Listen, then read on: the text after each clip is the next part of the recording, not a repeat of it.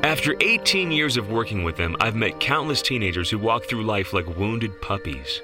Guys dying for someone to tell them they matter, and girls waiting for someone to build them up and tell them they're beautiful. My goal is to tell my little girls, You're beautiful, so many times that when a guy says, Baby, you're beautiful, they say, I know, my dad's been saying that since I was two. but ultimately, there's a sense of inner beauty and worth that their dad can't even give them. They have to find it for themselves, they have to find it in God. And as they do, they become men and women who have an inner strength, inner beauty, and sense of who they are that doesn't depend on any worldly affirmation.